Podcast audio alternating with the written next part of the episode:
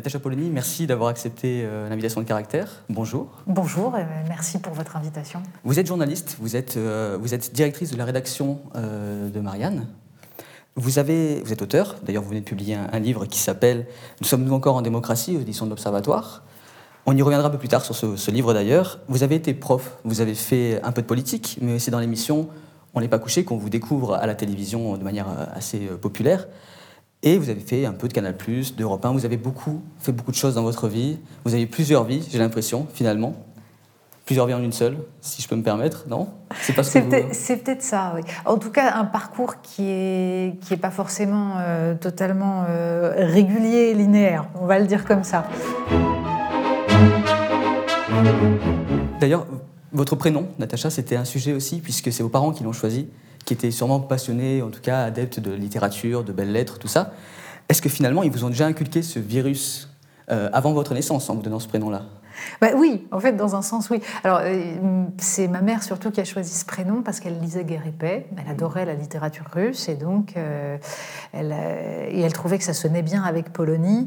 Et c'est vrai que je suis d'une génération où les prénoms étaient beaucoup plus formatés qu'aujourd'hui. Il y avait un panel de prénoms beaucoup moins important. Cela dit, comme ma mère lisait aussi Lamartine, j'ai failli m'appeler Graziella. Donc finalement, Natacha, c'est bien. Vous préférez, Natacha du coup Graziella, ça sonnait plus italien. Bon, c'était beaucoup plus. Euh, voilà, c'est ça, il aurait fallu écrire Polonie avec un i pour que ça colle.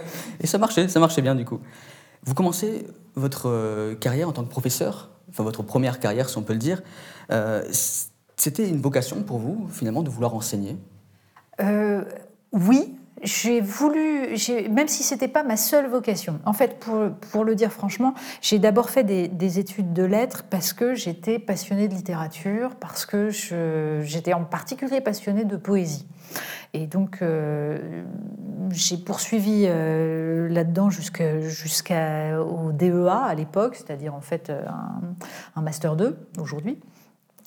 Mais euh, j'avais aussi cette idée qui était euh, sans doute euh, liée à l'éducation, qui était l'idée qu'on doit être utile dans la vie. Moi, j'ai des parents médecins, donc qui m'ont expliqué toujours qu'ils avaient choisi euh, la médecine parce que on est au service des autres. Et donc, cette idée que j'allais, en gros, embrasser une carrière universitaire sur la poésie et peut-être faire une thèse, et ensuite, et finalement travailler toute ma vie sur un sujet qui certes me remplirait de, plaisir, mais qui globalement devait intéresser 10 personnes au monde, j'avais une forme de culpabilité. Et du coup, euh, j'ai bifurqué. Je me suis dit que je n'allais pas faire de, carrière universitaire. En plus, le, milieu universitaire euh, m'attirait pas forcément. J'aimais la littérature, mais je me disais que décortiquer la littérature pour en faire un objet d'étude n'était peut-être pas finalement ma façon d'aimer la littérature. Et euh, donc je me suis naturellement tournée vers l'enseignement, c'est-à-dire que j'ai passé l'agrégation, mais j'ai passé aussi Sciences Po en même temps en me disant peut-être qu'être journaliste, euh, ce serait intéressant. Si j'ai pas l'agrégation, voilà, je, fais du journalisme. Et, c'est comme ça que je me suis retrouvée un petit peu à mener les deux, euh, les, deux de front. Euh, c'est là que je suis, que j'ai regardé les programmes des partis politiques. Alors la filière ENA, j'ai tenu trois semaines hein, avec les futurs énarques. D'accord. Ah, pas... Et non, non, c'était pas vraiment pas là aussi. C'est une crise d'angoisse. Mais et, et c'est là que j'ai regardé les, les programmes des partis politiques. Euh, en me disant euh, je vais m'engager à l'époque, euh, je les ai tous épluchés, notamment sur les questions d'éducation, et c'est comme ça que j'ai pris ma carte euh, chez Chevènement à l'époque. Oui, c'est vrai, mais pourquoi, pourquoi Chevènement d'ailleurs, plus qu'une autre personne? Est-ce que vous avez vu en lui quelqu'un qui pouvait apporter le changement nécessaire? Bah, C'est-à-dire que déjà sur l'éducation, il avait exactement ma conception de l'éducation, c'est-à-dire l'idée que l'éducation c'est une, euh, une émancipation, que, que, la puissance publique doit au peuple cette émancipation parce que c'est la, la seule façon de corriger les inégalités, c'est la seule façon de, faire des hommes libres euh, qui vont ensuite pouvoir euh, être des citoyens.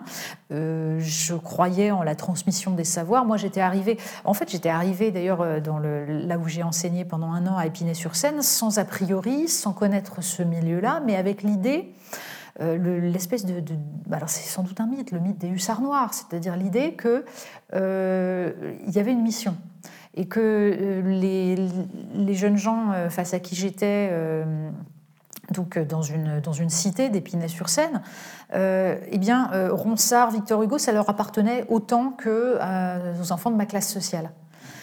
Et je crois profondément à cela, et simplement, je me suis aperçue à quel point quand on arrivait comme euh, professeur au lycée, euh, des dégâts avaient déjà été faits avant. Alors pas du fait des professeurs eux-mêmes. Hein. la plupart des profs se battent seuls face à un système qui est en train de, les écrabouiller et d'empêcher euh, la, la, promesse de l'école républicaine. Et donc, quand on arrive avec une classe de seconde et qu'on voit les difficultés de certains gamins qui sont pourtant euh, euh, aussi intelligents, aussi vifs, aussi intéressants que dans n'importe quel endroit, mais euh, les difficultés se sont accumulées, ils ont parfois du mal, enfin même il y a la moitié d'une classe qui a du mal à déchiffrer un texte en langue du XXe siècle contemporaine ça, ce sont des problèmes de méthode d'apprentissage, ce sont des problèmes aussi euh, de, façon dont on a petit à petit construit la, progression. Euh.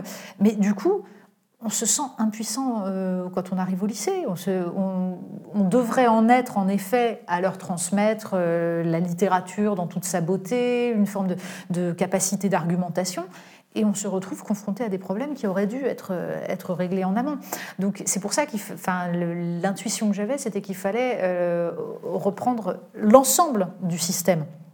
Donc c'est là que j'ai commencé à m'intéresser justement aux raisons de cette, euh, de cette destruction dont les enfants de milieux défavorisés étaient les, plus, étaient les premières victimes. C'est-à-dire ceux qui justement n'ont pas la famille pour compenser. C'est ça, parce que vous disiez un peu plus tôt, en fait, offrir Victor Hugo à ces personnes qui, de base, ne l'auraient découvert que par le biais de l'école, qu'il n'a pas forcément toujours bien amené. Mais est-ce qu'il n'y a pas vraiment une différence, finalement, entre des gens dont l'éducation était faite quand même avec des parents très proches ou de la famille qui, baignaient dans ce milieu un peu plus culturel, avec un accès à la musique classique, un accès à la musique globalement? Là, finalement, il y a quand même un fossé qui se crée que l'école ne peut pas forcément réparer, non? C'est pas magique l'école, évidemment que l'école va pas effacer les différences sociales. En revanche, elle doit essayer de le faire. C'est tout un problème, la question de la méritocratie en fait, c'est-à-dire que euh, et la question de la place de la, culture dans ce dispositif-là. Parce que euh, il me semble que, bon, d'abord, évidemment qu'il faut avoir conscience qu'on euh, on part pas tous avec les mêmes chances, donc l'égalité des chances est, est, une fiction. En revanche, ce n'est pas pour ça qu'il faut renoncer à la sélection par le mérite, parce que si on ne sélectionne pas par le mérite, tout en sachant donc les limites du mérite, si on ne sélectionne pas par le mérite, on sélectionne par quoi? Parce qu'il y a toujours une sélection qui arrive à un moment donné. Donc la question c'est, on choisit quoi? Les réseaux Donc c'est par la, j'allais dire, la culture scolaire qu'on peut, qu'on peut petit à petit euh, décider de, de sélectionner. En revanche, ça nécessite justement d'essayer au maximum de compenser ces inégalités. Or, il y a eu tout un courant pendant des décennies qui a estimé que bah, finalement, la culture, la culture, qui était transmise par l'école, les enfants de bourgeois l'avaient spontanément dans leur famille, et que du coup, il y avait une inégalité. Donc, pour gommer cette inégalité, bah, on allait plus sélectionner sur cette culture, on allait euh, trouver d'autres critères. Et quand encore aujourd'hui on en est à supprimer la culture générale dans les, dans les concours, euh, par exemple le concours d'entrée à Sciences Po, les concours de... voilà. En fait, c'est une euh, façon totalement biaisée de prendre le problème. Pourquoi? Parce que c'est pas parce que les bourgeois possèdent cette culture-là qu'elle n'est pas universelle et qu'elle ne doit pas appartenir à l'ensemble des citoyens. Donc puisque certains ne l'ont pas dans leur famille, c'est au contraire à l'école de le leur transmettre. Donc la question, c'est de savoir comment on se donne les moyens de le transmettre, en particulier à des enfants qui n'ont pas eu ça chez eux et donc pour qui l'accès est plus difficile. Mais moi, je me souviens, j'étais pas forcément, je veux dire, c'était ma première année, j'étais pas une prof euh, extraordinaire, hein, voilà, mais je tâtonnais et j'essayais. Mais j'ai fait lire à, à mes élèves d'Épinay-sur-Seine Les Travailleurs de la mer de Victor Hugo, qui est quand même un livre d'abord énorme, costaud, pourquoi? Parce que le programme en seconde, c'est il faut un roman du 19e siècle. Et là, on m'avait expliqué, euh, notamment euh, d'autres euh, collègues du lycée, bah, écoute, je me souviens même de ma, tutrice qui, qui, me dit, tu as qu'à leur faire étudier l'assommoir, c'est proche de leur, de leur réalité. C'est-à-dire que les mômes sont dans des bars HLM, dans un environnement qui n'est pas forcément très beau, avec euh, euh, des difficultés sociales, et on va leur dire bon, l'assommoir, l'alcoolisme, etc., ouais, c'est proche de toi, allez, vas-y. Enfin, J'avais trouvé ça absolument monstrueux. Et du coup, je m'étais dit, bah non, le rôle de l'école, c'est de les dépayser. Et donc, j'ai choisi un roman qui leur raconte comment euh, un homme lutte contre les éléments pour gagner le droit d'épouser celle qu'il aime. Et donc il affronte la tempête, la pieuvre. Et finalement, il est vaincu par le cœur humain puisqu'elle ne l'aime pas. Et c'est absolument magnifique comme, euh, comme livre. Alors évidemment que c'est dur à lire, donc j'y allais petit à petit. Euh, j'essayais d'être extrêmement sévère, c'est-à-dire que je vérifiais qu'ils avaient bien lu, euh, je, sanctionnais ceux qui n'avaient pas lu page par page, etc. J'inventais une façon de les interroger. Ça joue beaucoup sur le suspense. C'est la bonne méthode, ça Donc j'essayais. Bah, en tout cas, je pense qu'il faut, il faut essayer de construire une progression qui tienne compte de la difficulté. Je pense que je serais meilleure aujourd'hui, j'aurais plus d'expérience. Mais là, et puis je me souviens, la, dernière séance, je leur avais lu moi-même pendant deux heures la fin du, la, fin du roman. Ben, il y avait un silence de mort. Ils avaient tous écouté, et parce qu'en plus, la fin des Travailleurs de la mer, c'est magnifique. Et il y avait une, une tension qui était, qui était splendide. Alors, après, évidemment, quand j'ai eu fini, j'ai eu droit à en même temps, c'est un crevard, pourquoi il la laisse partir? Bon, voilà, mais c'était leur façon à eux de justement bah de dire que ça les avait accrochés. Et, c'est comme quoi euh, il y, avait une fierté. Je leur disais, mais attendez, je sais que c'est difficile comme livre, euh, je sais qu'on l'étudie d'ailleurs très très peu en seconde, et ben vous, vous pouvez le faire. Et je pense que c'est une forme de respect. Donc, je prétends pas euh, avoir toutes les réponses et je pense que le, métier de professeur est un métier euh, éminemment artisanal, c'est-à-dire qu'on apprend en fait petit à petit, il y a, une forme de... comme un artisan qui, fait sa main et qui, apprend petit à petit le geste. Donc on apprend au fur et à mesure. Mais on ne peut aller dans la bonne direction que si au départ on a ce principe chevillé au corps de cette forme d'exigence qui est euh, une forme de respect. La question de la transmission de la culture, elle passe par là, c'est-à-dire le fait que la certitude que, que, que l'école doit ça à des enfants, quel que soit leur milieu, et en particulier ceux qui viennent d'une autre culture, ceux qui viennent d'un milieu social défavorisé, parce que si l'école ne le fait pas, ils ne l'auront jamais. Et de, de cette, cette, envie d'éduquer, finalement, de donner une éducation complémentaire à celle des familles, vous passez à, la notion d'informer finalement avec le journalisme assez rapidement, puisqu'en 2002, vous démarrez chez Marianne déjà. Euh, quelle était justement cette, volonté en, rejoignant le monde journalistique? Euh, je vous l'ai dit, le journalisme, c'est un des métiers que j'avais envisagé euh, quand je me posais la question. J'ai su très tard hein, ce que je voulais faire. Je, suis passée par à peu près tout, justement, parce qu'il y avait des tas de choses qui, m'intéressaient. Mais je me suis dit que c'était justement une façon, là aussi, de continuer bah, à faire passer quelque chose, à transmettre quelque chose. C'est un métier qui me semblait, ça, ça s'est confirmé euh, quand j'ai embrassé ce métier, c'est un métier où on apprend toujours. C'est surtout ça qui est, euh, qui est intéressant. On découvre des gens qu'on n'aurait jamais rencontrés euh, dans son milieu social, dans, son, dans le lieu géographique où on vit. Donc il y a cette, cette richesse de la découverte, l'obligation de, de rentrer dans un sujet et d'essayer de le comprendre de l'intérieur. Et c'est ça que je trouve absolument passionnant. C'est-à-dire que euh, quand euh, moi j'ai donc j'ai commencé à Marianne, en fait, je suis allée vers Marianne parce que c'était le journal là aussi qui correspondait le plus aux idées qui étaient les miennes. Je venais de faire une campagne présidentielle, donc dans le parti de Chevènement. J'y avais rencontré des journalistes de Marianne parce qu'il y avait des, liens idéologiques, donc je suis allée naturellement vers Marianne. Il se trouve que euh, la personne qui s'occupait de l'éducation euh, voulait changer de voie et donc je suis tombée au bon moment. On m'a dit bah, écoutez, vous connaissez, allez-y, occupez-vous d'éducation.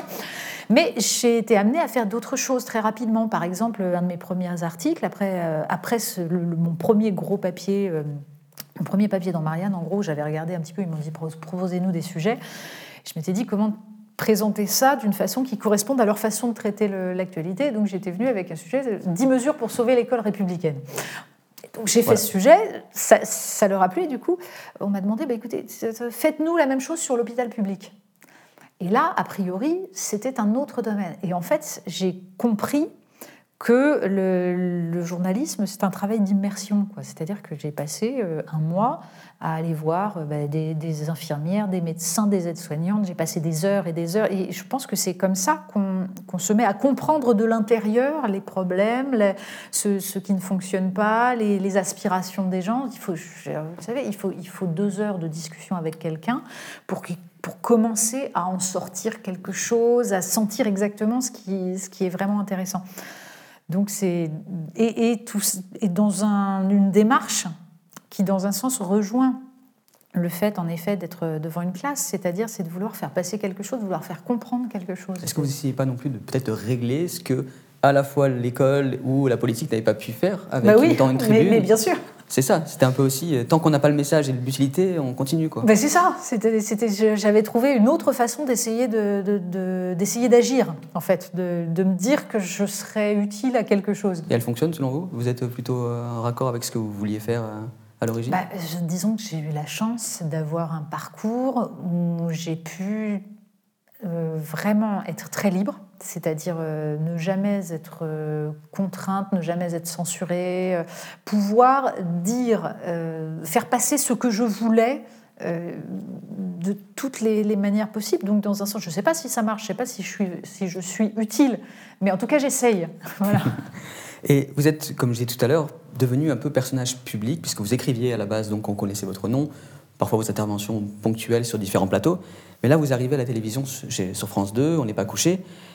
Est-ce qu'il y avait une envie de télé réelle à ce point-là, euh, où vraiment euh, l'histoire fait que vous êtes retrouvée euh, Non, en fait, d'ailleurs, je, me suis retrouvée, vous le disiez, un peu par hasard à la télévision, c'est-à-dire c'est par les livres que j'écrivais. C'est-à-dire que, bon, j'étais journaliste à Marianne, mais j'ai écrit un premier livre en, en 2005 qui s'appelait Nos enfants gâchés, qui était une réflexion sur la, la rupture de transmission culturelle entre les générations et donc les, différences de, mentalité, de vision du monde. Et puis j'en ai écrit un deuxième sur le féminisme ensuite. Et, euh, ces livres m'ont valu des invitations euh, à la télé. Euh, donc très rapidement, des gens comme Routel Krief m'ont proposé de venir euh, un peu comme éditorialiste, comme débattrice sur les, plateaux. C'était le début de, toutes ces, de, débats d'éditorialistes sur des chaînes d'infos continues. Et donc, euh, je pense que j'avais, en fait, il, fallait des femmes, des gens qui puissent débattre de différents sujets. Et bon, bah, j'ai bénéficié de ça dans la mesure où justement, je m'intéressais à des sujets divers euh, et j'avais la chance d'être une femme. et donc je remplissais le quota de femmes sur les, plateaux. Et donc juste avant, en fait, juste avant d'être prise chez Ruquier, J'étais très invitée, par exemple, chez Frédéric Tadei, ce soir ou jamais. Parce que là aussi, il fallait remplir tous les soirs un plateau de 8 personnes. Donc, euh, on manquait de femmes. Voilà. Je, suis je, suis bénéficiaire de la politique de la parité. Parce que vous disiez justement avoir fait un livre sur, sur le féminisme. Et être invité en tant que femme, est-ce que ça vous posait problème ou question à l'époque finalement de se dire bah, je suis pas une caution parce que j'ai quand même jamais mon bagage, mais vous le dites avec, euh, avec humour et un peu d'ironie. Est-ce que vous vous sentiez comme ça à l'époque? Bah, J'en ai pris mon parti, mais j'en avais conscience. Il faut, rester modeste. Hein. C'est-à-dire que j'aurais été un homme, je serais peut-être pas là où je suis. C'est comme ça. Donc moi, ça m'a bénéficié parce que de fait, la télévision essayait de compenser les différentes inégalités euh, qui peuvent exister. Donc euh, voilà, et euh, du moment qu'on sait ça, ça, oblige. C'est-à-dire qu'il faut, faut être à la hauteur. C'est-à-dire que j'essaye de me dire que si j'avais été totalement nulle, je ne serais pas restée, même si j'étais une femme. On peut le prendre comme ça. Est-ce qu'il y avait quand même, ben, vous avez toujours cette notion, cette envie de vous faire entendre, peut-être aussi à la télévision, petit à petit, vous preniez on peut dire des galons en quelque sorte.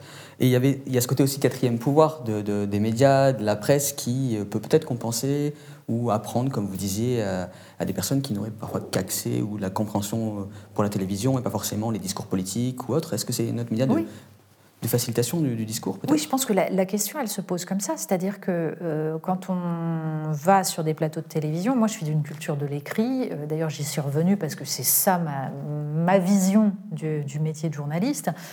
donc je me suis retrouvée un peu par hasard à la télévision. Mais la question dans ces cas-là, c'est de savoir si on va euh, tout simplement alimenter le spectacle ou si on peut être utile, là aussi. Et c'est vrai que c'est un arbitrage. Euh, peut-être que Enfin, j'ai eu des discussions avec, euh, avec des amis euh, euh, farouchement hostiles à la dimension de divertissement de la télévision et qui me disaient Tu te compromets. Et pour ma part, j'ai l'impression de n'avoir jamais trahi ce que, ce que j'estimais essentiel. C'est-à-dire, je ne pense pas avoir sombré dans la facilité ou le simplisme pour, euh, pour rester à la télévision. Ne serait-ce que parce que justement, ce n'était pas mon ambition d'y rester. Que donc, euh, j'avais une, j'avais une vie avant, j'ai une vie après. je n'ai jamais considéré qu'il fallait tout faire pour, pour être là devant une caméra. C'est pas un plaisir d'être devant une caméra.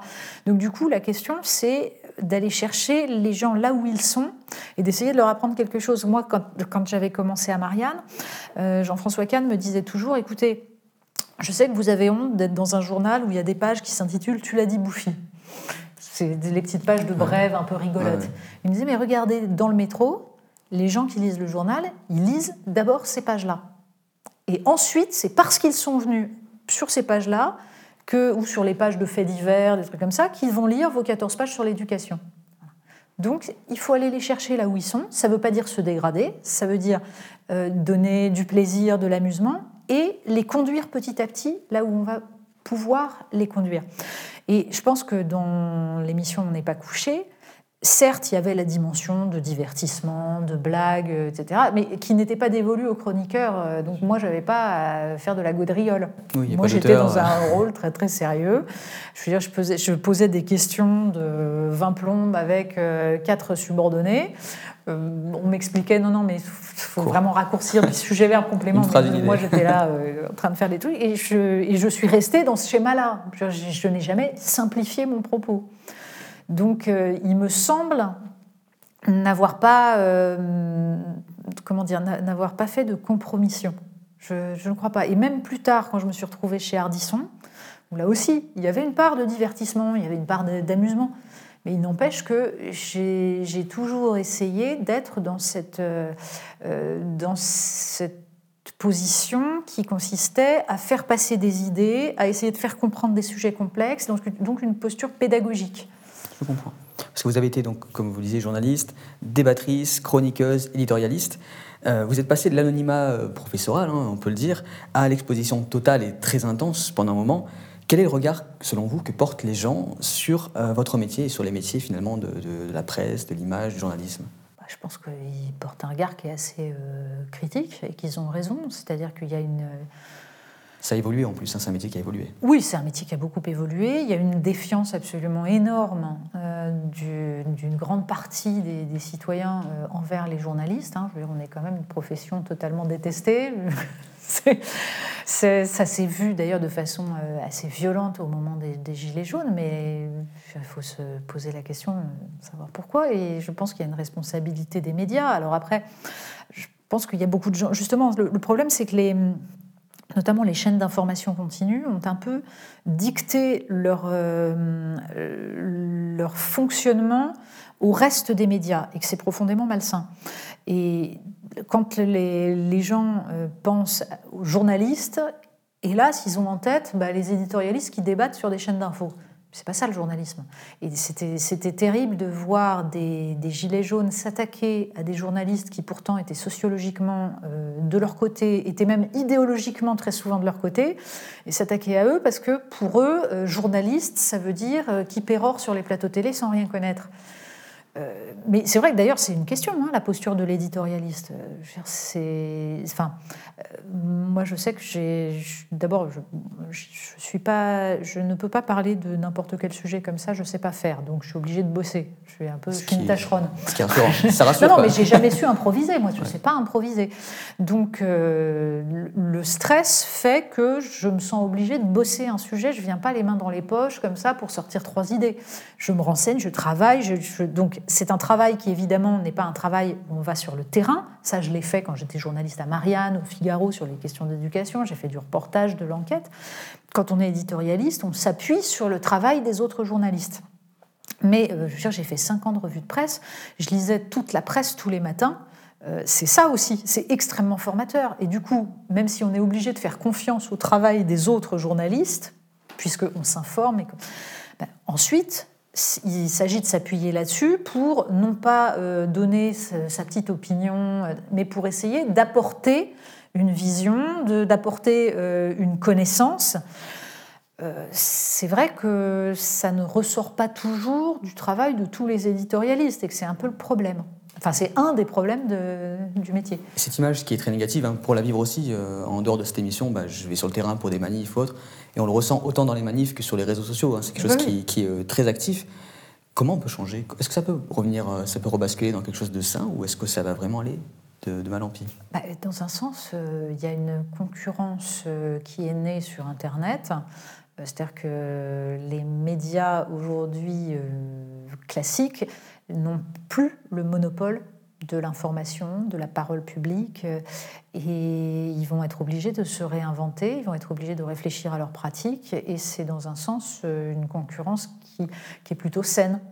Euh, qui en effet euh, fait ressortir euh, tous les défauts, tous les, toutes les impasses du journalisme tel qu'il s'est vécu pendant des années. Bah, dans un sens, tant mieux. Il va falloir en tirer des, des conclusions. C'est nécessaire, quoi. C'est changement nécessaire.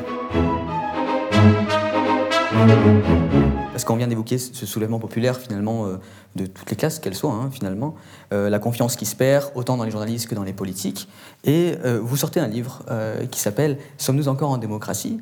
Pourquoi maintenant? Est-ce que c'est -ce c'est le mouvement? Est-ce que c'est le côté Covid? Est-ce que c'est le côté confinement? Est-ce qu'ils avaient permis d'avoir du temps pour écrire? Qu'est-ce qui s'est passé? Ah non, pas du tout. Alors d'abord, dans la mesure où j'ai très peu de temps pour écrire, c'est un tout petit livre qui est la retranscription, évidemment actualisée, d'une conférence. Le livre aurait dû sortir le 2 avril 2020. Au départ, ah. il était prévu. Je me rappelle de ce temps-là. J'étais euh, chez moi. Voilà, c'est ça. Et donc, il a été décalé.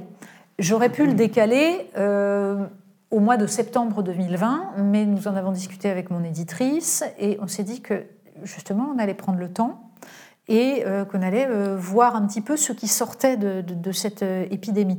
Alors, si j'avais eu à réécrire entièrement le livre, je me serais inquiétée, hein, parce que ça aurait voulu dire que je m'étais totalement plantée. Il se trouve que bah, j'ai fait quelques retouches pour justement intégrer les problématiques euh, sanitaires qui se sont posées pendant cette, euh, pendant cette année. Mais de fait, euh, j'ai eu très peu de retouches à faire et ça me rassure. Ça veut dire que le diagnostic n'était pas complètement à côté de la plaque. mais c'est un, donc c'est, une, c'est, un en fait un sujet qui me semble, euh, enfin comment dire, qui me semble essentiel depuis déjà longtemps et que j'approfondis de plus en plus. Mais euh, j'avais publié un livre qui était pour le coup un livre beaucoup plus gros, beaucoup plus travaillé. Euh, disons, qui essayait d'embrasser à peu près tout. il est paru en septembre 2017, il s'intitulait Changer la vie. Et c'est et il était sous-titré pour une reconquête démocratique, parce que déjà, je pensais que c'était le sujet euh, majeur qui était en train d'apparaître. Bon, il se trouve que euh, l'année qu'on vient de vivre a fait ressortir encore plus que la question démocratique était, euh, était cruciale. la question démocratique, la question de la souveraineté, souveraineté du peuple, souveraineté de la nation dans sa capacité justement à être indépendante et à assurer la protection des citoyens, Souveraineté aussi des individus, c'est-à-dire la capacité des individus à utiliser leur libre arbitre. On voit très bien que euh, les réseaux sociaux, le côté totalement pulsionnel de, de l'époque dans laquelle on vit, euh, qui est lié au consumérisme, enfin bon, tout ça euh, rend beaucoup plus fragile la, possibilité même de se comporter comme un citoyen.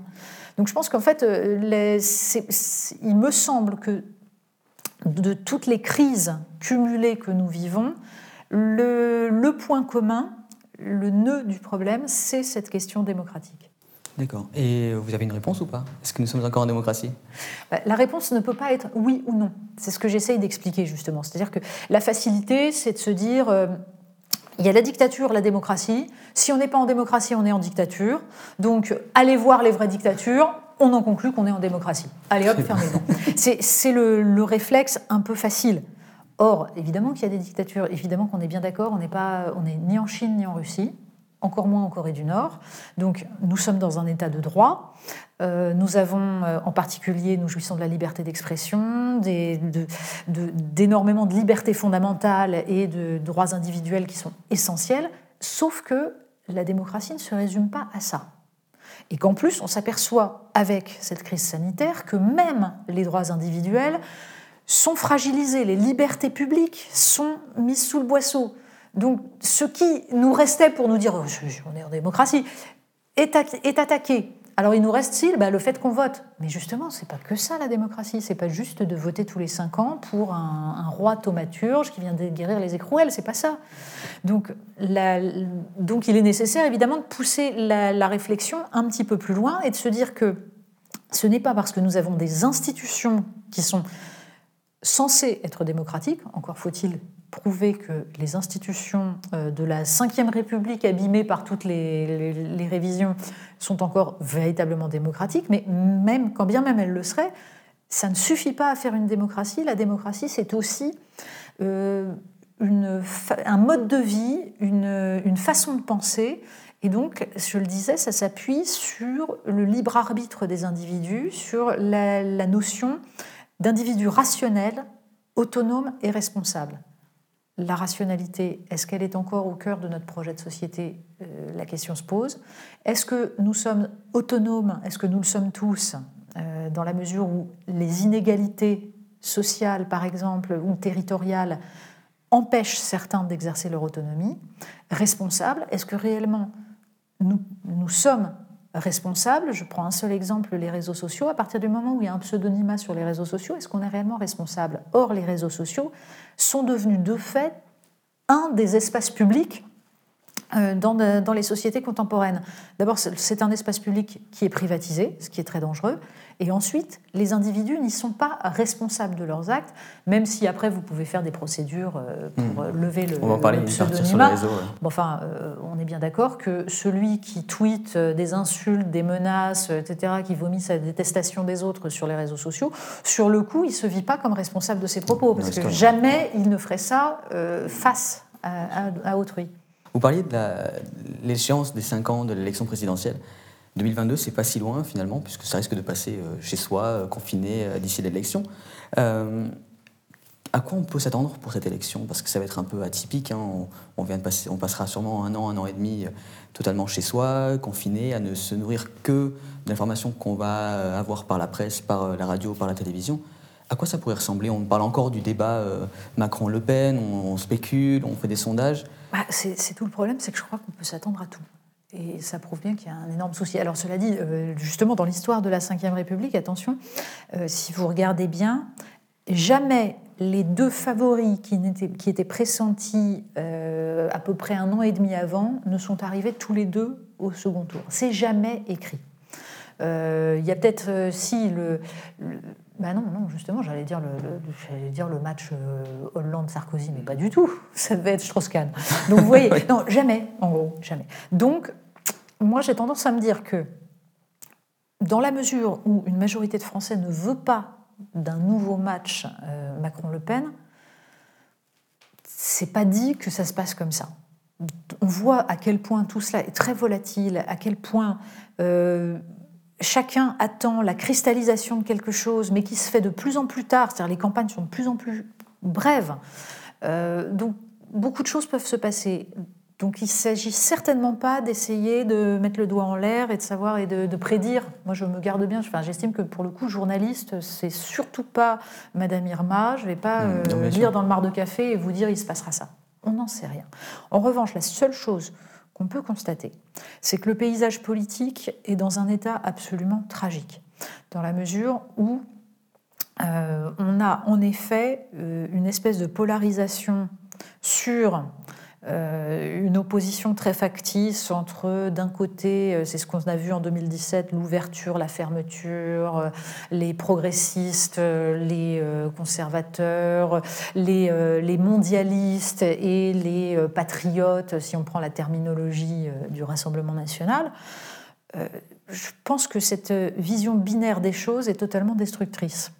Que Emmanuel Macron a pu jusqu'à présent justement euh, compenser la, colère euh, que faisait naître une part de sa politique par le fait qu'il était totalement seul, qu'il n'y avait rien d'autre que lui et le Rassemblement national.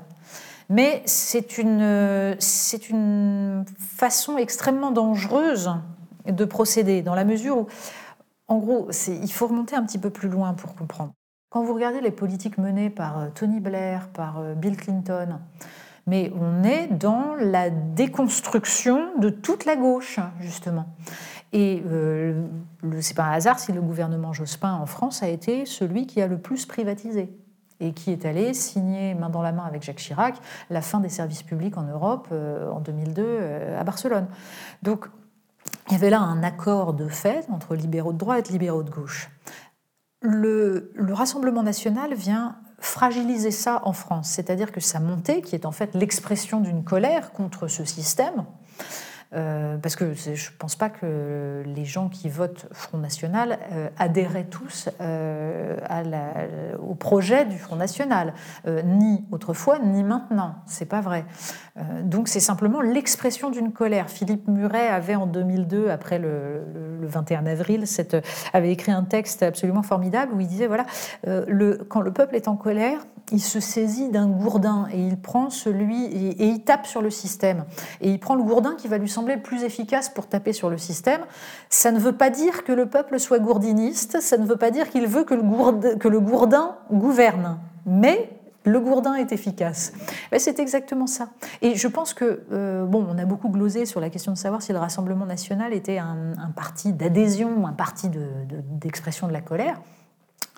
Évidemment que ce n'est pas juste la colère, il y a une part d'adhésion à certaines choses, mais pas à tout. Et il ne faut, pas euh, perdre de vue cela. Simplement, donc, il y a, cette, euh, cette colère qui s'exprime de cette façon. Donc, qu'a fait le système politique pour garantir sa perpétuation face à ce qui le mettait en danger? Eh bien, tout simplement, on s'est dit celui qui arrive au second tour est élu quoi qu'il arrive. Donc, il faut garantir que celui qui arrive au second tour soit à peu près euh, raisonnable, quelqu'un de bien, quoi, quelqu'un qui va maintenir le système. Et c'est de là que naissent les, procédures de, de primaire. L'imposition de la primaire, qui n'est pas du tout dans la culture française, le but c'est ça, c'est d'avoir des gens à peu près respectables de, part et d'autre, l'un ou l'autre sera élu face à... Populaire aussi, il y a un aspect popularité aussi. Puisque... Oui, bien sûr. Il s'agit d'avoir quelqu'un qui va, qui, va évidemment pouvoir être porté, mais euh, surtout pas en dehors des clous. Alors évidemment, l'élection de 2017 a perturbé totalement tout ça, puisque le, la primaire s'est retournée contre son projet, puisqu'elle a permis de prendre des gens que ce soit Benoît Hamon ou François Fillon, qui euh, exprimaient, on va dire, la radicalité de leur camp. Et du coup, euh, c'est très marrant de voir comment tous, les adeptes de la perpétuation du système, que ce soit la, haute finance, la haute administration, les grands intérêts oui, financiers du pays, soutenaient dans la primaire de droite Alain Juppé. Et quand Juppé est éliminé, ça se reporte sur Emmanuel Macron, qui devient donc l'incarnation de cette continuité, alors même qu'il nous vend la révolution. Donc on voit très bien comment en fait le système politique s'arrange petit à petit pour que rien ne change. Et en fait, il est là le problème démocratique. C'est-à-dire, euh, comment peut-on prétendre être en démocratie quand tout est fait pour que les attentes des citoyens soit, on va dire, absorbé comme par un édredon et transformé en une perpétuation du même.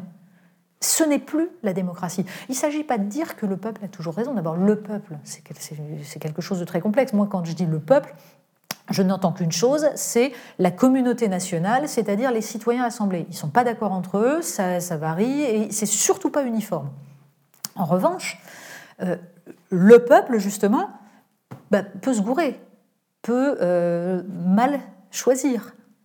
Mais il se trouve que c'est la, démocratie. Et que donc, il faut le laisser assumer justement ses choix. Et que c'est comme ça qu'on peut perpétuer ce système. C'est pas parfait la démocratie, mais c'est le moins absurde et le moins injuste des systèmes. Tout à l'heure, on parlait des réseaux, puis finalement le réseau, le peuple, le peuple est sur les réseaux. Quelle est votre relation avec les réseaux sociaux, avec Twitter, Instagram? Est-ce que vous les utilisez? De quelle manière? Moi, je suis obligée de les utiliser parce que ça fait partie du métier. C'est devenu. Un contre-cœur, peut-être euh, Oui, au départ, par exemple, je ne voulais surtout pas euh, aller sur Twitter. Et quand, quand j'ai commencé. Euh, quand, je suis arrivée sur Europe 1 et que j'avais la, revue de presse et que donc il y avait des réactions à ma revue de presse, et bah, tout simplement, Denis Oliven, qui à l'époque dirigeait Europe 1, m'a dit bah, Je vais te faire faire une formation pour que tu ailles sur Twitter, hein. tu vas apprendre comment ça marche et tu vas y aller. Et maintenant, je suis obligée évidemment d'utiliser les réseaux sociaux pour euh, mettre en avant le travail des journalistes de Marianne, pour euh, faire connaître euh, le, journal, donc ça, fait partie du boulot. Mais je garde une méfiance absolument extrême pour les réseaux sociaux parce que je disais tout à l'heure que les chaînes d'infos avaient dicté leur, leur fonctionnement aux autres médias et Maintenant, ce sont les réseaux sociaux qui dictent leur fonctionnement aux médias et je trouve ça profondément malsain. J'ai vu pendant des années des, journalistes euh, s'enthousiasmer pour euh, des débats qui naissaient sur Twitter en croyant que c'était représentatif de,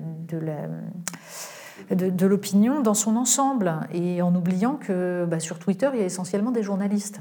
C'est un peu ça le, problème. Consanguinité euh, un petit peu. Non, mais c'est ça, c'est effrayant, effrayant. Alors, euh, il y a différentes sociologies. Facebook, euh, justement, est beaucoup plus représentatif de la sociologie française. Et là aussi, c'est pas un hasard si c'est par des groupes Facebook que sont nés les Gilets jaunes, c'est pas sur Twitter. Donc les réseaux sociaux nous, nous, montrent certaines formes de réalité totalement déformées. Il faut comprendre comment ça fonctionne, il faut les utiliser en connaissant leurs limites. En revanche, c'est vrai que ça représente une des formes d'espace public aujourd'hui, de fait. C'est un lieu de débat. C'est d'ailleurs une question, moi j'ai évolué hein, sur la question du, pseudonymat. Au départ, je me suis dit que le, le pseudonymat permettait cela et avait fait surgir quelque chose d'intéressant pour la démocratie.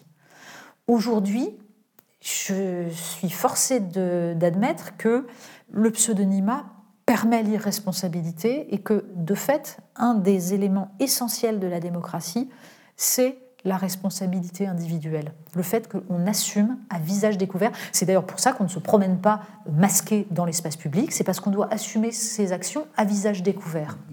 Donc il y a un problème oui, en ce moment, voilà. Mais c'est un, un, problème essentiel. Donc je me pose la question, alors évidemment, juridiquement, on ne peut pas forcément agir, mais c'est une question qu'il va falloir se poser, je pense. Parce que je vous ai posé la question des réseaux, puisque je voulais aborder la thématique de la cancel culture. C'est, euh, je pense que vous avez entendu parler du concept, évidemment. Il s'agit d'annuler, donc cancel, ou plutôt de dénoncer publiquement une personne sur les réseaux sociaux lorsqu'elle a tenu des propos jugés inacceptables. Mais le problème, c'est que c'est jugé inacceptable par des gens qui sont sur les réseaux. Donc du coup, pas du tout par la justice. Vous, en pensez quoi de ce phénomène finalement? Parce qu'on peut penser à Trump, qui est banni de Twitter, on peut penser à Mila, on peut penser même à plus large échelle à J.K. Rowling euh, pour l'affaire euh, de transphobie. Qu'est-ce que vous en pensez de cet euh, effet de cancel culture? Je pense qu'on est, enfin, on est quand même très très nombreux à trouver que l'évolution est profondément inquiétante. C'est-à-dire que, alors l'exemple de Donald Trump est intéressant parce que on peut tout à fait considérer que euh, c'est un menteur pathologique, qu'il est profondément dangereux, qu'il a plutôt incité euh, ses troupes à aller prendre le Capitole. Donc sa parole, en l'occurrence, était dangereuse. Pour autant, est-ce que c'est une entreprise privée qui doit le priver d'un accès à ce qui aujourd'hui est une forme d'espace public? Je pense que c'est très dangereux. Or, au début, on a vu tous les commentateurs applaudir. Bravo Twitter et il a fallu vraiment euh, un temps que j'ai trouvé très long avant qu'ils se disent mais il y a un petit souci. Au, nom de quoi on interdit ça? Enfin, de fait, euh, ce n'est ni à Twitter ni à Facebook de décider ce qui est dissible ou non, d'autant qu'on voit très bien comment fonctionnent ces, plateformes, c'est-à-dire que s'il y a un mouvement d'humeur, même totalement injustifié, pour se couvrir, on va évidemment euh, supprimer ce qui doit être supprimé. Tout le problème, c'est qu'on a des mouvements aujourd'hui militants qui sont des mouvements de, demande de censure. On est quand même dans un monde extrêmement dangereux et cela s'appuie sur l'effet de masse des réseaux sociaux qui tord totalement la réalité puisqu'encore une fois, Twitter n'est pas l'opinion publique. Et que si on interrogeait la totalité de l'opinion publique, les citoyens dans leur ensemble sur ces questions-là, on verrait que les perceptions sont radicalement différentes. C'est bien tout le problème. À partir du moment où quelqu'un s'est senti blessé, cette blessure efface la réalité des choses. Il n'y a, plus de, a plus de débat possible. D'autant plus que cette, euh, euh, inflation de la subjectivité vient, comment dire, vient renforcer cette idée qu'il y aurait une forme de morale et que on devrait remplacer le débat politique par la morale. C'est-à-dire que l'autre est un salaud.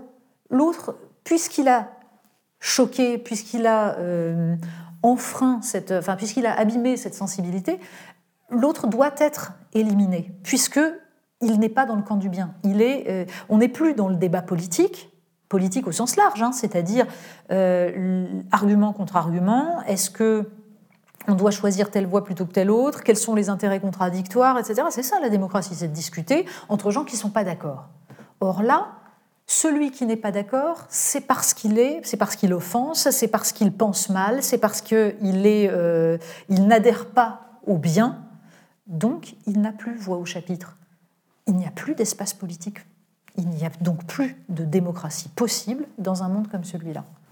Je parlais d'Internet aussi, puisque vous avez créé Polonie TV, justement, euh, et, et la question que je me posais, c'était est-ce que c'était justement parce que les médias traditionnels ne proposaient pas un espace de liberté suffisant, euh, qui était plutôt même, euh, on va dire, bridant et, anti-liberté d'expression, que vous avez fondé cette entité-là? Est-ce que vous vouliez... Alors, c'est, moi, je n'ai jamais été censurée, j'ai toujours eu la chance d'être dans des endroits où je pouvais euh, exprimer absolument toutes mes idées librement. On n'est pas couché était une émission où euh, il y avait euh, vraiment aucune, aucune censure, aucune, même aucune transformation de, de, la parole. non, moi j'ai toujours eu la chance. Mais en effet, il y a d'autres journalistes qui n'ont pas cette chance. Et ça veut dire qu'il y a certains domaines qui sont en fait les domaines essentiels, l'économie, la géostratégie, où là, bah, le journalisme est beaucoup plus contraint. Voilà. C'est-à-dire que, en gros, moi, quand j'étais journaliste véritablement à faire des enquêtes, etc., les questions d'éducation, c'est même s'il y avait une forme de chape de plomb, elle a, sauté. Mais euh, là où il y a un enjeu, c'est là où véritablement, enfin, il y a le nerf de la guerre, c'est plus difficile.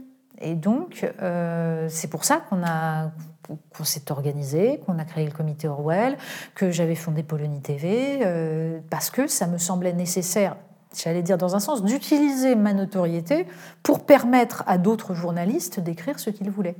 Mais encore une fois, les choses sont en train de bouger aussi euh, de ce point de vue-là, et paradoxalement, grâce, à, grâce au coronavirus. oui, ça a, fait, ça a été révélateur de beaucoup, beaucoup de choses.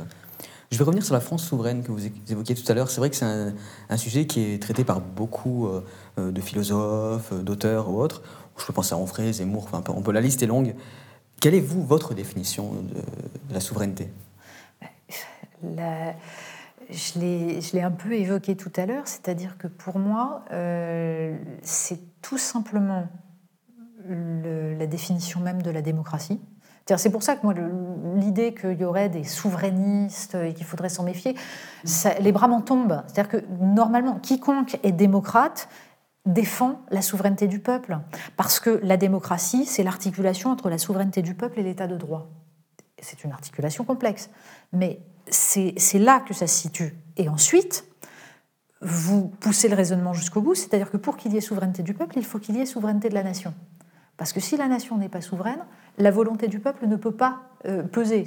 C'était c'est d'ailleurs enfin, la, base du gaullisme notamment et de toute la pensée de De Gaulle, et c'est pour ça qu'il inscrit l'idée de la souveraineté de la nation dans la, dans la Constitution de 58, c'est que euh, quand euh, un pays est entravé, il n'y a plus de démocratie véritable.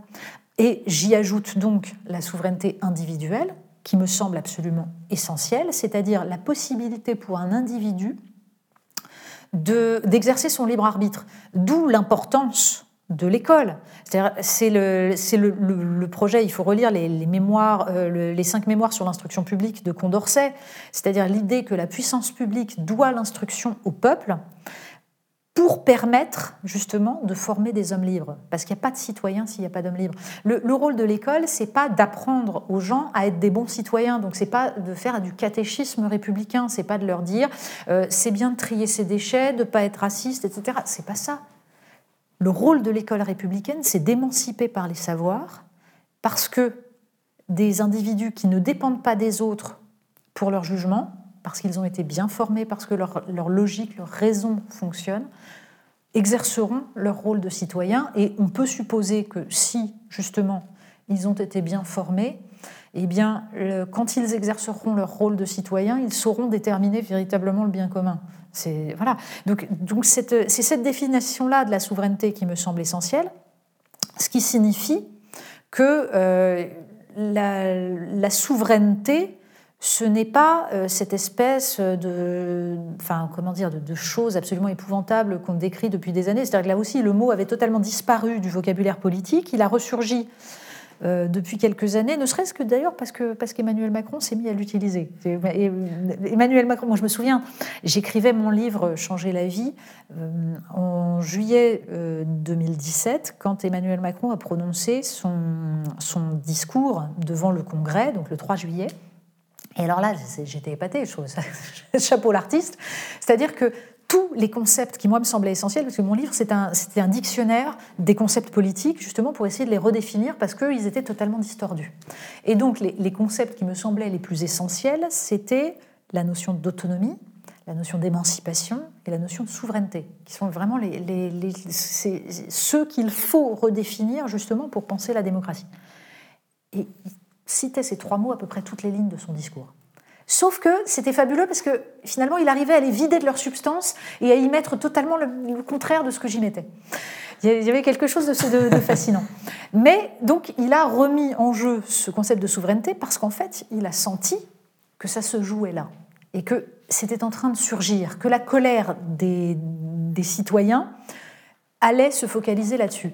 Et quand on voit les, les gilets jaunes, les premiers gilets jaunes, hein, vraiment le début, et ça part d'une révolte fiscale, ça part de ce sentiment d'injustice de gens qui sont contraints dans leur vie, c'est-à-dire que tout le système a été fait pour les obliger à prendre leur bagnole parce que le travail qu'ils effectuent est très, éloigné de l'endroit où ils ont leur logement et qu'on les oblige à aller dans, la grande distribution. Tout, tout, a été éradiqué de tous les lieux de vie ont disparu, sauf l'hypermarché. Voilà. Donc, on leur a conçu une vie avec la bagnole et tout à coup, on leur dit vous êtes responsable de la fin du monde.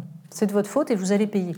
Donc, évidemment, la colère surgit, mais ce qu'on voit tout de suite surgir, au-delà de cette colère-là, c'est cette question de la souveraineté. C'est-à-dire qu'on a vu des gens qui n'étaient absolument pas politisés, qui n'avaient aucune culture politique, qui n'avaient jamais milité et qui prononçaient des mots comme euh, nous sommes citoyens, nous sommes souverains c'est quand même, euh, moi je trouvais ça assez fascinant de voir tout à coup deux siècles d'histoire politique qui ressurgissaient de façon spontanée chez ces gens.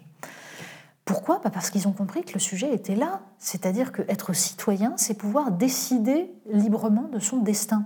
Donc on s'assemble, évidemment, c'est pas tout seul, c'est tous ensemble et selon le fait majoritaire. Mais euh, quand toute une part des citoyens ont l'impression que leur voix ne compte plus, que ça fait des années en gros qu'ils peuvent voter dans tous les sens, ça ne changera rien, la politique qui sera menée est exactement la même, eh bien, on crée de la révolte, on crée de la détestation, on crée de, la colère, du ressentiment. Et je pense que ça, ça monte depuis des années. Emmanuel Macron, qui, évidemment euh, est, loin d'être idiot, avait senti ça et donc a récupéré ce concept de souveraineté, l'a habillé à sa manière à travers la souveraineté européenne sans jamais définir ce que c'était. Mais c'est parce que justement ce, mot-là a ressurgi dans l'espace public. Mais il était temps. Mais sauf que là maintenant, on voit de nouveau une entourloupe idéologique. C'est-à-dire que si vous regardez maintenant, vous avez des gens qui vous disent oui, oui, oui, non, mais je suis pour la souveraineté, mais attention, hein, je ne suis pas souverainiste. Ça veut dire quoi, souverainiste? Je ne sais pas ce que ça veut dire. Si c'est pas être pour la souveraineté, il faut qu'on m'explique. Mais ça veut dire que ça fait des années qu'on nous explique que être souverainiste, c'est être d'extrême droite. Donc on a fait cadeau de ça, en plus d'avoir fait cadeau à l'extrême droite du drapeau français, de la nation, de la patrie, de la laïcité, d'à peu près tout. Voilà, on leur fait aussi cadeau de la souveraineté. Puis là, du coup, comme on s'aperçoit qu'on a eu tort, bon, on récupère la souveraineté, mais tout en disant, et c'est pourquoi c'est une entourloupe? Parce que tous les gens qui, qui aujourd'hui, et je, veux dire, il faut regarder sur tout l'échiquier politique, il y en a plein, qui, qui se jouent sur, sur les mots de cette façon-là. Bah, ça signifie en gros, on s'est planté sur tout, parce que nous, on a renoncé à la souveraineté. On s'aperçoit avec le coronavirus bah, que, par exemple, l'indépendance, notamment l'indépendance industrielle, c'est indispensable parce que quand on n'est pas indépendant, bah, on n'est pas libre. Euh, donc, on s'est planté. Mais ceux qui ont alerté avant, on a eu raison de ne pas les écouter parce qu'en fait, ils étaient souverainistes. Et être souverainiste, c'est être dans le camp du mal. Donc, eux, on ne va pas admettre qu'ils ont eu raison. Surtout pas. Donc, on fait cette distinction. Enfin, on est vraiment, c'est d'une hypocrisie absolue. Est-ce que du coup, euh, la France est en quelque sorte devenue un petit pays, puisqu'on se plie à des règles qui ne sont pas forcément les nôtres, où on ne décide pas? On, on a vu pour la crise Covid, hein, c'était compliqué pour avoir des masques, puis compliqué pour trouver euh, des lieux pour se faire euh, dépister, puis compliqué pour trouver finalement un vaccin. Est-ce que on est loin de cette grande époque, ou en tout cas du, grand pays qui était la France qu'on pouvait imaginer à l'époque de, de, Gaulle, ou en tout cas du début de la Ve République? Je pense qu'il d'abord il, il, y a eu en effet une espèce de, choc, euh, enfin, notamment quand les Français ont vu les médecins, les infirmières, les aides-soignantes euh, mettre des sacs poubelles euh, pour remplacer les blouses qu'on n'avait pas et qu'on ne pouvait pas produire. Et je pense que ça, ça a été extrêmement violent. Il y a beaucoup de gens qui l'ont vécu comme une forme de déclassement euh, qui venait évidemment après des années d'impression de déclassement. Mais là, tout à coup, cette image-là, elle a frappé beaucoup de gens. Donc oui, il y a une, peur du déclassement. D'ailleurs, c'est une peur du déclassement à titre individuel et à titre collectif pour l'ensemble du pays. Mais il faut bien comprendre, enfin, la, grandeur, c'est une prophétie autoréalisatrice. C'est-à-dire que euh, si on croit à la grandeur, on agit dans un sens qui va permettre la grandeur. Euh, Valéry Giscard d'Estaing a été le premier euh, président de, la République à théoriser le fait que la France était devenue une puissance moyenne.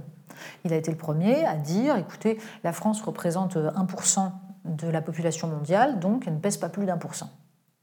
Euh, d'abord, c'est totalement absurde comme raisonnement, c'est-à-dire que je ne pense pas que Athènes, euh, au 5e siècle avant Jésus-Christ, représentait beaucoup en termes de population. Mais il se trouve qu'on pèse un petit peu plus que ce qu'on pèse démographiquement. Et justement, tout le, tout le gaullisme, c'est ça, c'est le principe de la grandeur comme prophétie autoréalisatrice. C'est parce qu'on décide que la France est une grande nation qu'on décide de ne pas être inféodé aux États-Unis, de se situer comme une nation pivot qui va refuser de, dépendre d'un des grands blocs. Enfin, et du coup, on pense l'indépendance stratégique, on pense l'indépendance industrielle, etc. Alors il y a eu des erreurs, hein, il y a des endroits sur lesquels on s'est planté, mais peu importe, il y a cette idée-là qu'il faut maintenir. Et je crois que nous devons absolument maintenir ça, c'est-à-dire que oui, il y a un déclassement de la France la, désindustrialisation atteint un degré qui est absolument majeur. Le déficit de notre balance commerciale, c'est absolument tragique. Pourquoi? Parce que ça implique le creusement d'un déficit, et qui est un déficit qui ne sert pas à financer de l'investissement, mais qui euh, sert à financer des dépenses courantes qu'on ne peut plus, euh, qu'on ne peut plus financer parce qu'il n'y a plus de rentrée d'argent. Euh, donc tout cela euh, est en train petit à petit de détruire la capacité de l'État à jouer son rôle. C'est-à-dire que là, on s'est aperçu, c'est aussi un des enseignements des, crises, euh, aussi bien la crise des Gilets jaunes que la, crise sanitaire, c'est le recul de l'État dans les territoires destruction des services publics, l'état catastrophique des infrastructures en France. Pourquoi Et puis évidemment la destruction de l'hôpital public, ça on l'a vu, la fragilisation majeure. Mais pourquoi? Ben, Tout simplement parce que euh, l'État n'a plus les moyens d'entretenir ça parce qu'il dépense à autre chose. Il dépense euh, pour, pour compenser le chômage de masse dû à la désindustrialisation. Et les dépenses sociales, elles sont indispensables, sinon les gens sombrent dans la misère. Mais c'est la conséquence de ce chômage de masse. Donc, on s'aperçoit que 30 ans d'abandon de politique industrielle, de politique d'aménagement du territoire pour permettre à, des territoires entiers de rester des, bassins économiques. Tout cet abandon-là, aujourd'hui, est en train de bah, tout simplement de créer des inégalités majeures, créer de la pauvreté, de, nous empêcher d'investir dans les domaines où nous devrions investir, c'est-à-dire dans la recherche, c'est-à-dire dans l'éducation. On avait fait le calcul à, Marianne, on avait publié un gros dossier sur euh, euh, où passe, quand il y a 1000 euros de prélèvement obligatoire, comment est dépensé l'argent. Et on avait comparé de, 1997 et 2017. Et tous les ans, on nous explique, que le budget de l'éducation nationale augmente, etc. Oui, d'accord, mais les prélèvements obligatoires ont augmenté de 85% entre 1997 et 2017. Donc si le budget de l'éducation nationale avait augmenté dans les mêmes proportions, il y aurait 11 milliards de plus par an pour l'éducation nationale. Bon, et pourquoi? Justement parce que les dépenses sociales dues au chômage de masse ont augmenté et ont pris toute la, toute la place. Mais ça, c'est encore une fois, alors vous avez des, libéraux qui vous disent ah bah oui, vous voyez bien, il faut arrêter d'indemniser le chômage. Bah, euh, non, c'est surtout qu'il faut arrêter de fabriquer des chômeurs. Et pour arrêter de fabriquer des chômeurs, bah, il faut arrêter de mettre en concurrence des pays qui ont des droits sociaux et des droits environnementaux importants avec des pays qui ne respectent aucune règle. C'est-à-dire que tout le problème vient du libre-échange généralisé, c'est-à-dire que quand vous créez un marché unique mondial avec des règles différentes, bah, de fait, toute la, richesse est aspirée dans certains endroits et vous avez une paupérisation. Donc c'est ça qu'on est en train de, vivre, c'est la conséquence de, oui, de, 40 ans de néolibéralisme, de libre-échange, de, dérégulation, de, flux de, capitaux et de marchandises. Donc je pense que nous sommes en train de changer d'époque et que ce, cycle-là arrive à son terme, mais les dégâts sont, majeurs. Donc euh, la, France est un pays qui a un patrimoine absolument immense, une, des, richesses extraordinaires, une énergie, une envie. Euh, enfin, vous avez des, tas de gens qui se, retroussent les manches, qui y croient, qui se, qui se battent. Euh, il s'agirait de ne pas les laisser s'épuiser tout seuls. Donc il va falloir justement que la, puissance publique leur donne la possibilité enfin d'investir de, cette énergie. On parlait de patrimoine et pour cette dernière partie de l'émission, en fait, j'aimerais m'intéresser davantage à votre personnalité, puisque l'émission s'appelle, enfin, le média s'appelle Caractère et l'émission Trait de caractère. Vous parlez de patrimoine, et si je vous dis Jacques Puiset, qu'est-ce que cela vous évoque? Ça m'évoque euh, un des hommes les plus extraordinaires que j'ai jamais rencontrés. C'est-à-dire que cet homme-là a, changé ma vision du monde. Donc Jacques Puiset est un philosophe du goût même si c'est un peu complexe à comprendre. Il a commencé, en fait, il, est, euh, il était euh, docteur en biologie. Et donc, il a commencé sa carrière en arrivant au laboratoire d'analyse de Touraine. C'est-à-dire, c'est le, laboratoire d'analyse. À l'époque, il y en avait dans toutes les, régions de France. Et c'était là qu'on analysait euh, les terres, qu'on analysait l'eau pour vérifier qu'il n'y avait pas de pollution. C'était là qu'on. enfin, c'est là-dessus que s'appuyait aussi la DGCCRF pour euh, vérifier qu'il n'y avait pas de fraude sur les produits, par exemple sur le vin, sur les produits alimentaires, etc. Et c'est à partir de ce travail-là qu'il a petit à petit euh, compris que euh, tout être humain se construit à travers les cinq sens, à travers ce que lui disent ses sensations, et notamment ce qu'il appelle le goût, mais qui n'est pas simplement le, ce sens qu'est le goût, puisque le goût embrasse les cinq sens. C'est par là que nous allons percevoir ce que nous absorbons. Et ce que nous absorbons va nous construire, parce que c'est c'est tout simplement quelque chose qui s'inscrit en nous et qui constitue un vécu, une mémoire. Et toute notre vie, nous, nous utilisons ce vécu pour analyser ce que nous avons autour de nous. C'est-à-dire que c'est un homme qui, a, euh, qui croyait profondément à l'émancipation de chacun par sa capacité justement à, à comprendre le lieu où il est, à goûter le monde.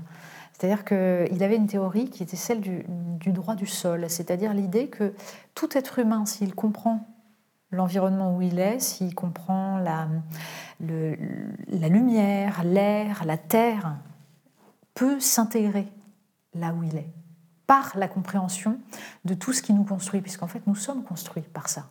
C'est-à-dire que, euh, suivant que nous avons grandi dans un endroit au climat océanique ou dans un endroit au climat méditerranéen, nous avons une certaine façon d'être au monde que nous allons ensuite, euh, qui va nourrir notre, notre vision, que nous allons perpétuer. Nous allons perpétuer notamment par ce que nous, par ce que nous mangeons. Donc c'est ce qu'il y a de plus, j'allais dire, de plus ouvert, cette idée que n'importe qui peut s'intégrer n'importe où, s'il si, comprend l'endroit où il est. Et, et cet homme-là était d'une sagesse, d'une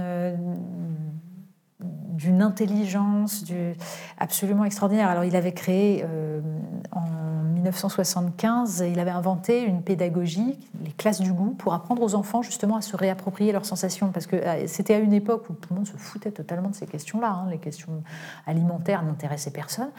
Et il avait compris que l'industrialisation de l'agriculture, de l'agroalimentaire faisait que bah, finalement ces sensations, donc, qui sont les, premières choses qui nous relient au monde, nous étaient en quelque sorte volées puisque on nous donnait des, euh, goûts euh, formatés et uniformisés, alors que ce qui caractérise le vivant, c'est justement que ce n'est pas uniformisé.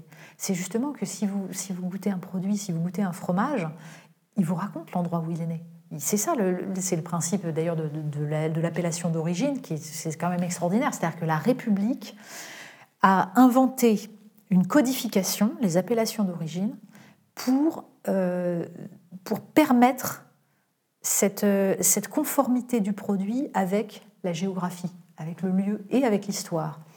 Et cette, euh, pourquoi? Parce que, bah parce que suivant, le, ce que, suivant l'endroit où est né le produit, justement, il ne va pas vous raconter la même chose. Et vous, vous allez le goûter différemment.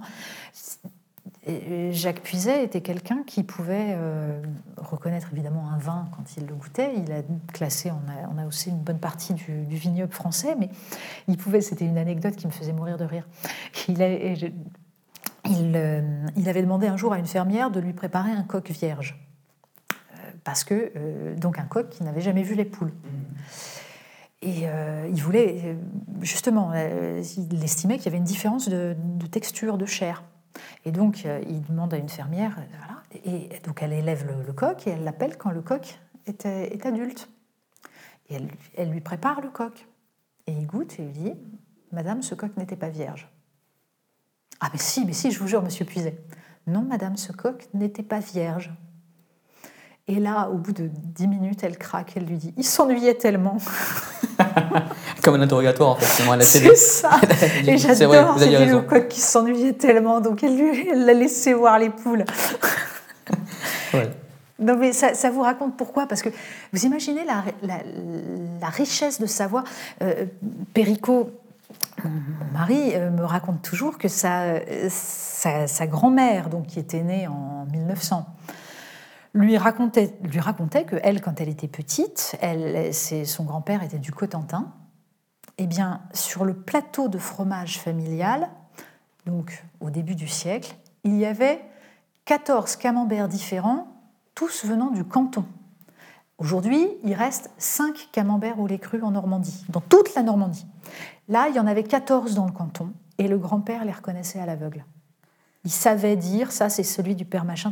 Pourquoi? Vous imaginez la masse de savoir que ça implique? C'est-à-dire que y des gens avaient cette connaissance de leurs sensations et euh, donc de ce que ça nous racontait du terroir, c'est-à-dire le père machin avait des vaches qui broutaient une herbe plus grasse, donc ça se sentait dans le...